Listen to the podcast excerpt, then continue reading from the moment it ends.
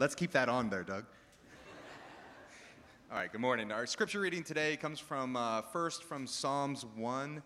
If you're following along in your Pew Bible, that is uh, page number 568.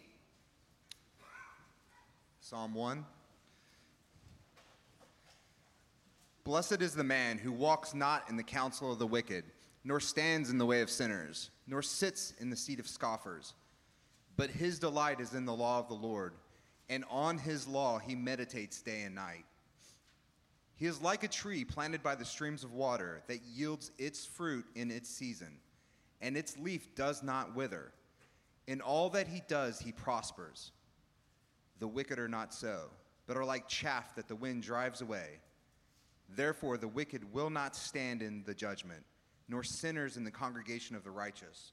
For the Lord knows the way of the righteous, but the way of the wicked will perish. Our second reading comes from Matthew 24, verses 42 to 46. Sorry, yes. 42 to 46? Yeah, all right. Uh, page number 1055 if you're following along. Stay awake, for you do not know on what day your Lord is coming. But know this that if the master of the house had known in what part of the night the thief was coming, he would have stayed awake. It would not have let his house be broken into. Therefore, you also must be ready, for the Son of Man is coming at an hour you do not expect. The word of the Lord.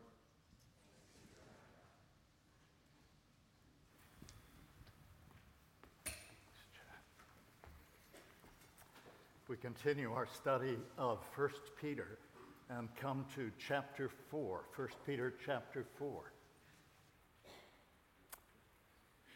I have told you before that one of my uh, quibbles, it's a lover's quarrel because I grew up within American evangelicalism and uh, have uh, been cared for and well loved there.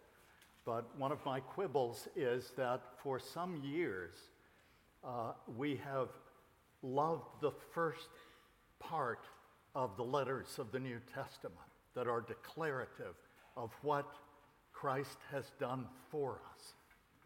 And that is almost exclusively what is declared the doctrines of justification and back regeneration, faith and repentance, justification, sanctification. But we slide past sanctification saying slick and unbiblical things such as sanctification is just getting used to being justified.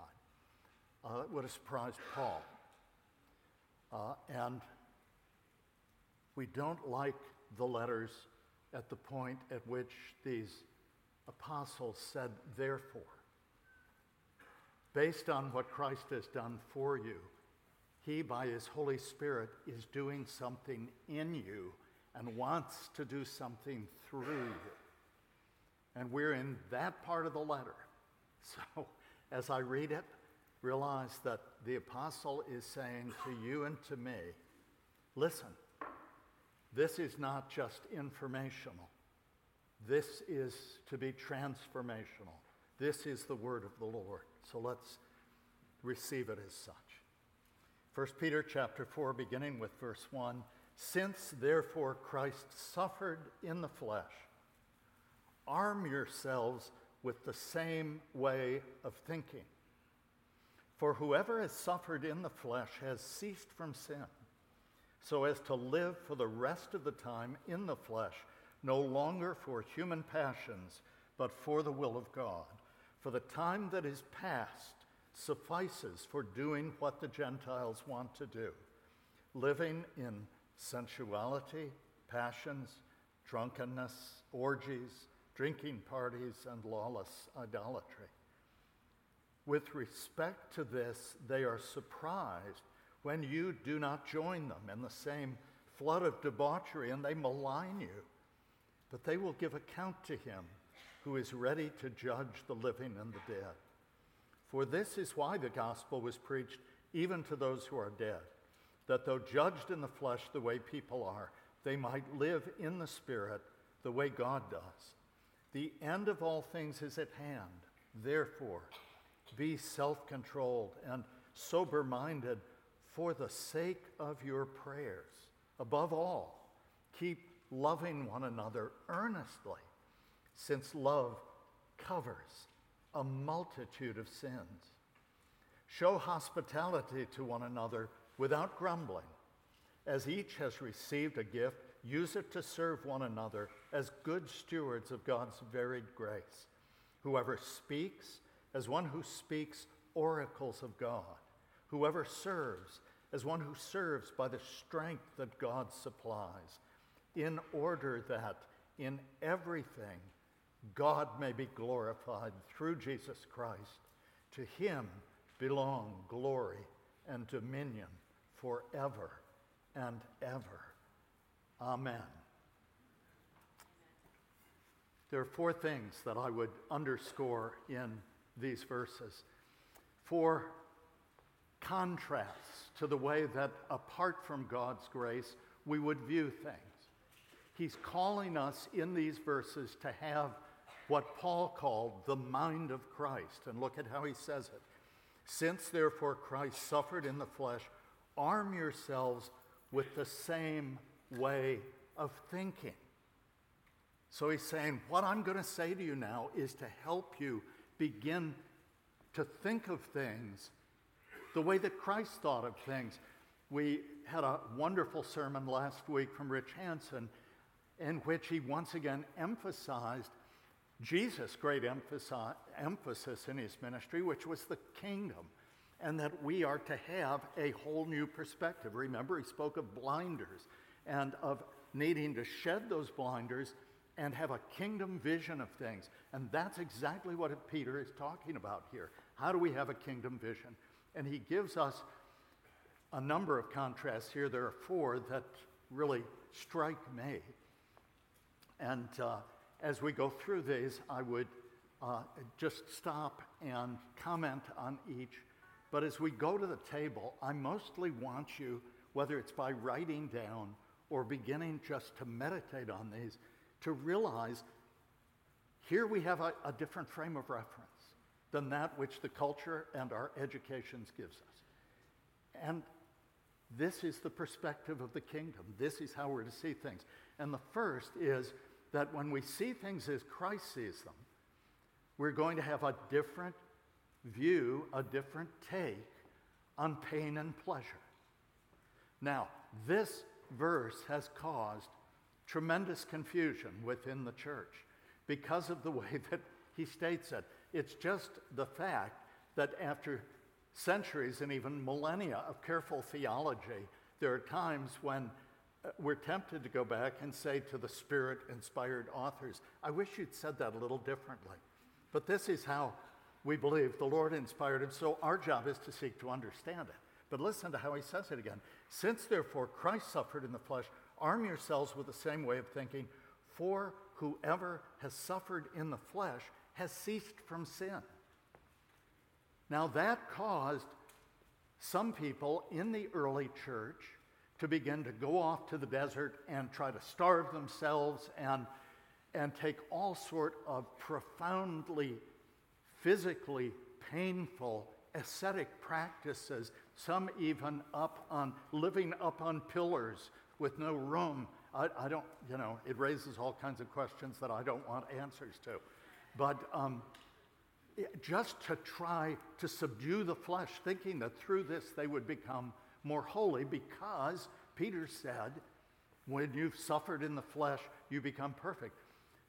What is he saying? It's caused enough problem for a small group of a relatively small group of evangelical commentators to say he couldn't be talking about us. He has to be talking about Jesus.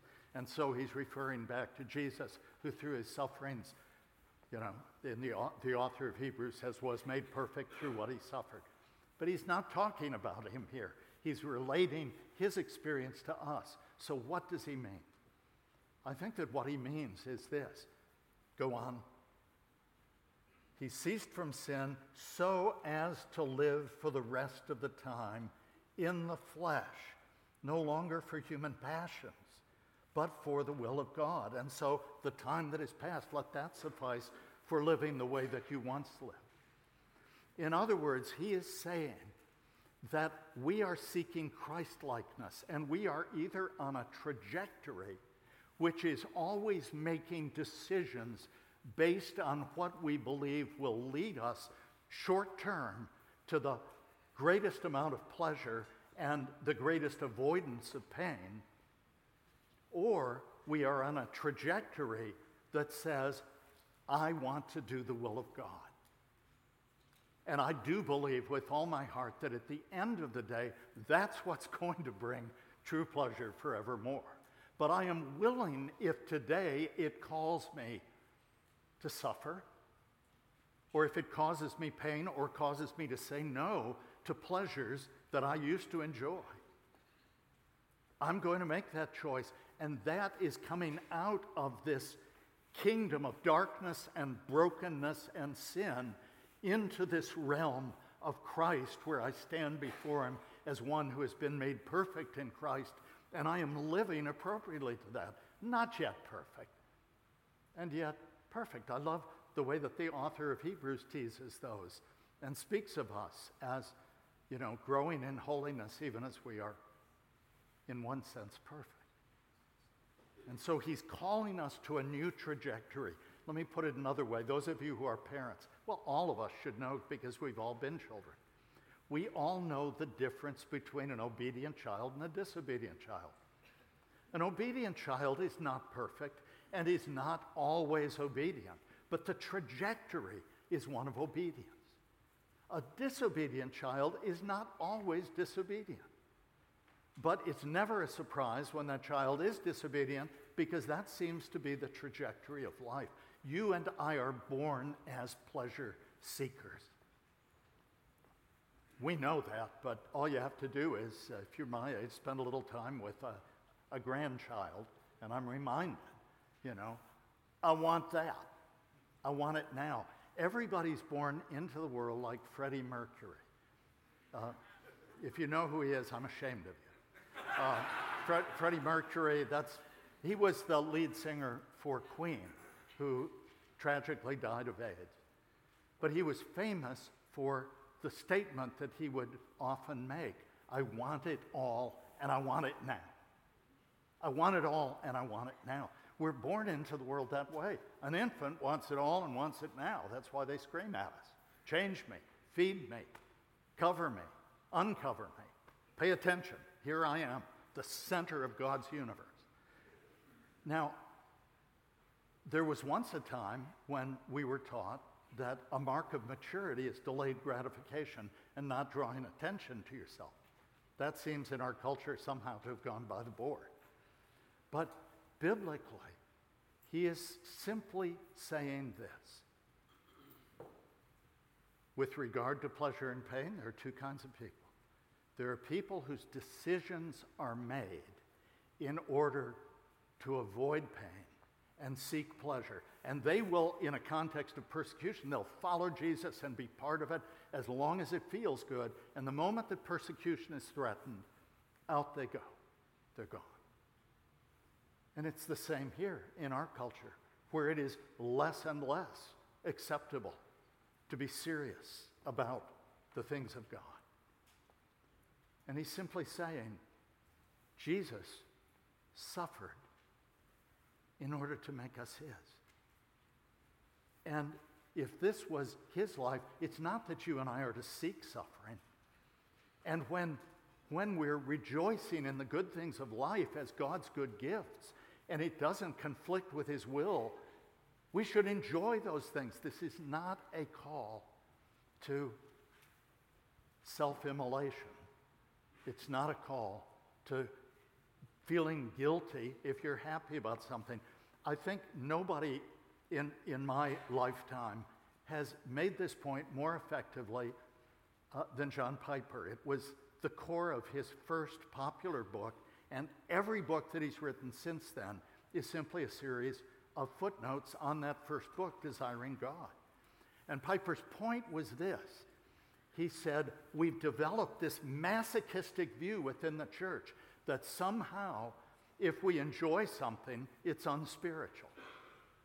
And so he said, uh, you know, missionaries will stand up and give a testimony and sometimes say, you know, I just love what I'm doing over there in, in Indonesia. I feel guilty for admitting that. I'm having such a good.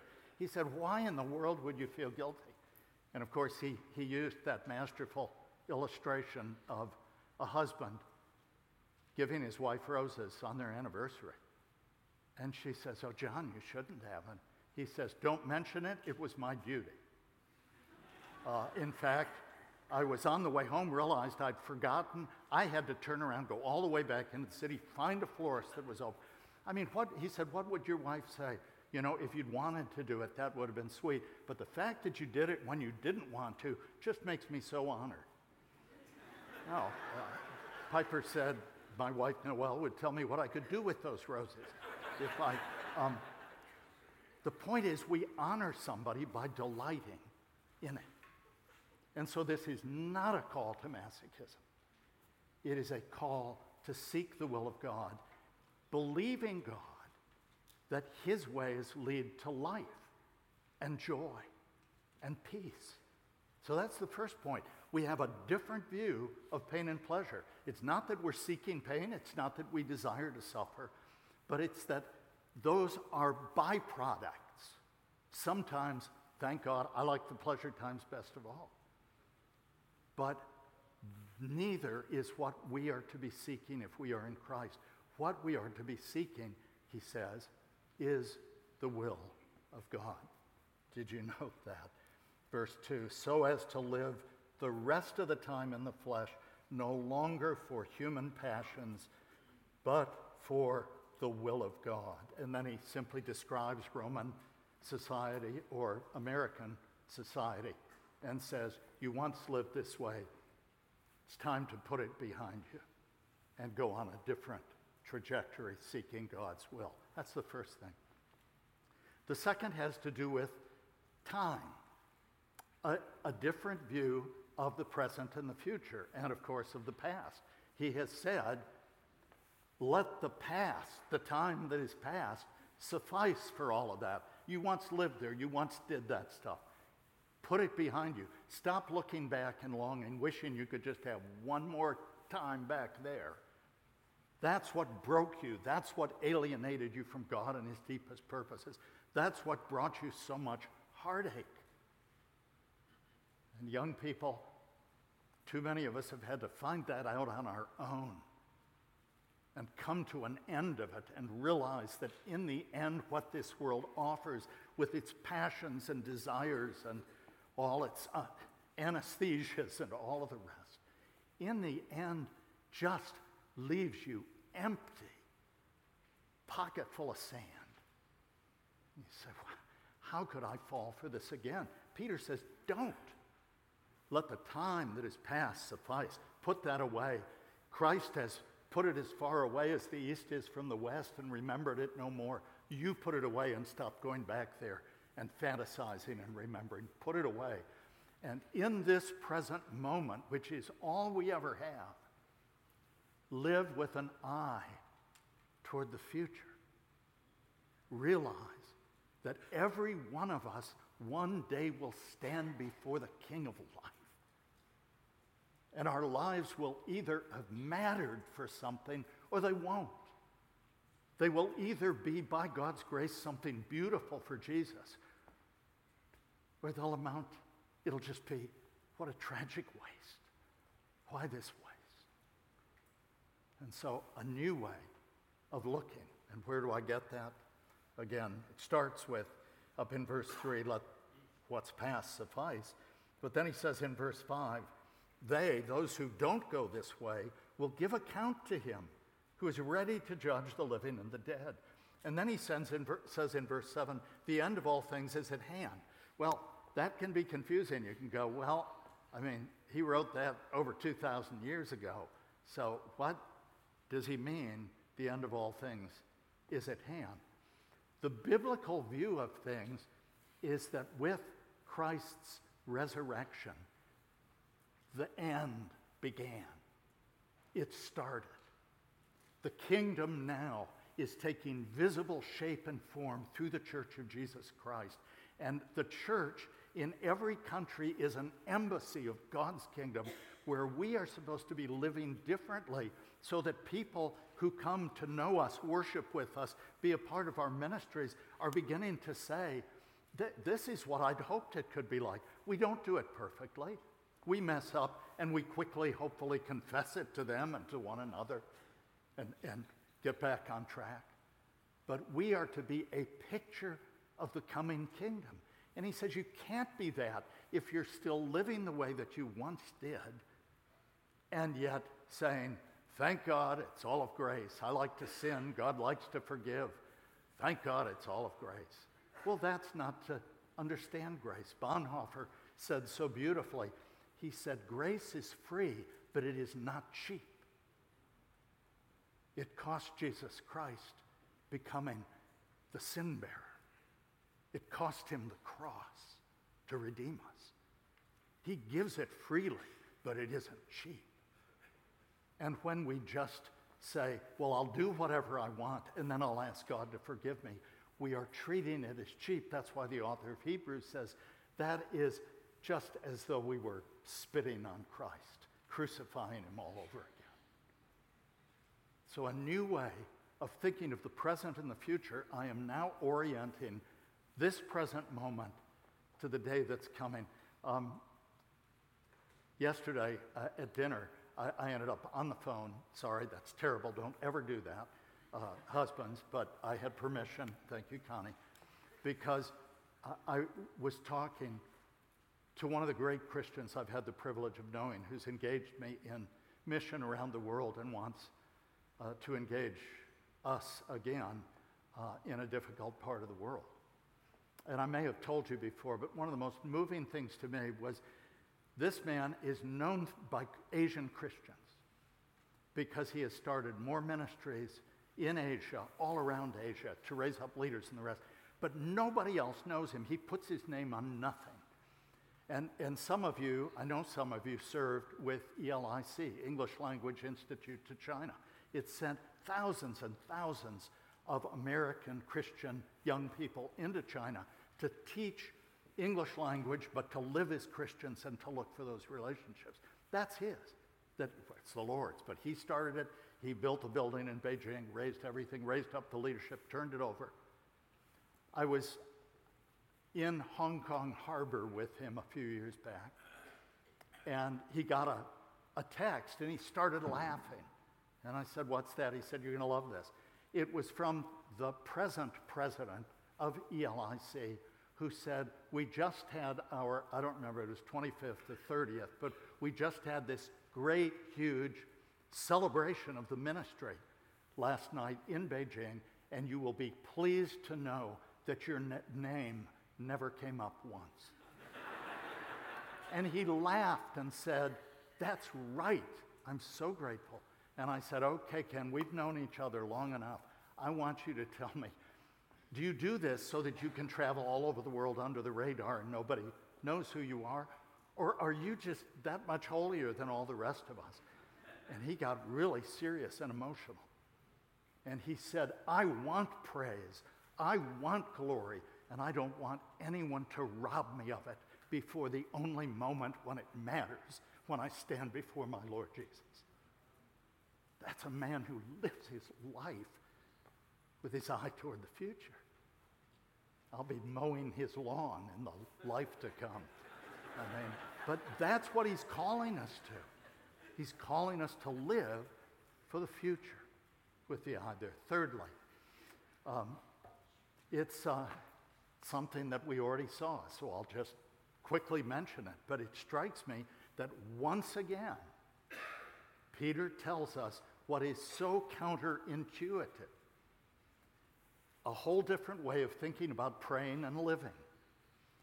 Uh, remember back earlier when he addressed husbands and wives, and he told husbands, don't take advantage of your physical strength and of the position that culture gives you, where your wife is your property. Don't take advantage of that to lord it over her and to bully her, but instead you are to honor her as a joint heir of the grace of God. And then he said, so that your prayers will not be hindered. In other words, most of us think, I pray about the stuff in my life. I pray so that God will help me get what I want. Peter said, No, start living in a particular way so that your prayers won't be broken. Live so that you have this open communication joyfully with your Father. And He's not grieved with you and disciplining you because you're refusing to live as He's called you to live. He does the same thing here. Uh, verse 7 The end of all things is at hand. Therefore, be self controlled and sober minded. Why? Why should I be? For the sake of your prayers. So, if you want a richer, fuller prayer life, realize that how you're living, I'm talking to myself too, because I still automatically just think of prayers in terms of intercession. But it's about worship, it's about intimacy with the Lord.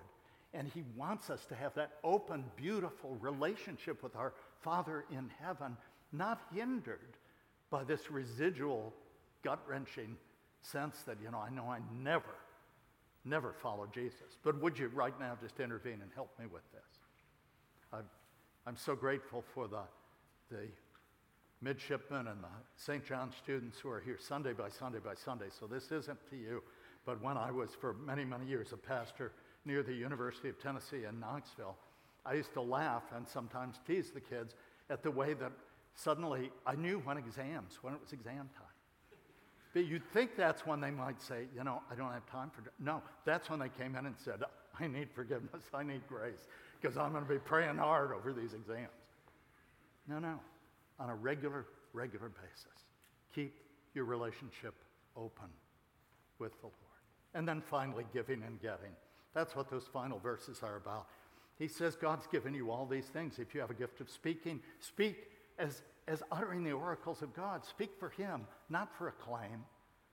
If you're given a gift of hospitality, you know, I have sat in homes where the, the woman of the house has so ministered to us all, refreshed us with food, with laughter, with conversation, with just the embrace of home. And I'm on a number of occasions in talking had that same woman say, you know, I just wish I knew what my spiritual gift was. I wish I just had. And I'm thinking, oh my goodness, if only all of us use our gifts the way that you're using it, right here, right now. And he's saying, whatever God has given you, he's given you not merely for yourself, but to give away. How does he say it? Keep loving one another, verse 8. Keep loving one another earnestly, since love covers a multitude of sins, thank God. Show hospitality to one another without grumbling. As each has received a gift, use it to serve one another. And for the rest of the verses we read, he simply illustrates that. God has given every one of us unique gifts. And every single gift is as crucial to the body as the others. Now, we think when we're young of the big things don't want heart disease, don't want cancer, and all the well, no, I don't either. But let me tell you, I'm now at the age where um, I, I didn't wrap my ankle today. Um, I didn't want to look as though I had elephantiasis, but uh, you know, it, right now, it's a, it's a bad ligament in my ankle, and tomorrow it'll be, you know, I'll wake up and something else is going to hurt. Friend of mine called me one day and said, waking up at our age is like frying bacon naked. You know it's going to hurt, you just don't know where. I mean, you know, it's, we are, we're getting on, aren't we? Is that permissible? You may need to. I apologize to those of you streaming. Um, but God's given each of us gifts, and we're to be using them whatever season in life we are in. And don't think that your gift doesn't matter, because I never really thought about or cared about uh, the ligament in my ankle until it started hurting like crazy. And then I realized how crucial it's been through all these 75 years of my life. I've just depended on it to do anything and to get anywhere. You are crucial to this part of the body of Christ. And if you don't yet know what your gifts are, tell us and let us help you. Because we want you all in, fully engaged for the health of the body. And when we're following Jesus and seeing things as He sees them, that's a priority. And it ends, of course, with that God may be glorified. Again, my friend Ken, whom I talked to last night, he said, I want glory, but if I seek it now, I don't know if I'll have it then. I want it from the Lord for eternity. So we need to pray that for each other. I confess to you, I long for you to know all the truths that I preach to you. But I also want you to think that I'm smart and a good preacher and all that junk, you know? It's there. And, and you know, you go home. That's why I loved Spurgeon's response. Whenever anybody said that was a great sermon, he said, The devil just told me that. You know, every one of us in what we do well, our default mode is to want glory for ourselves.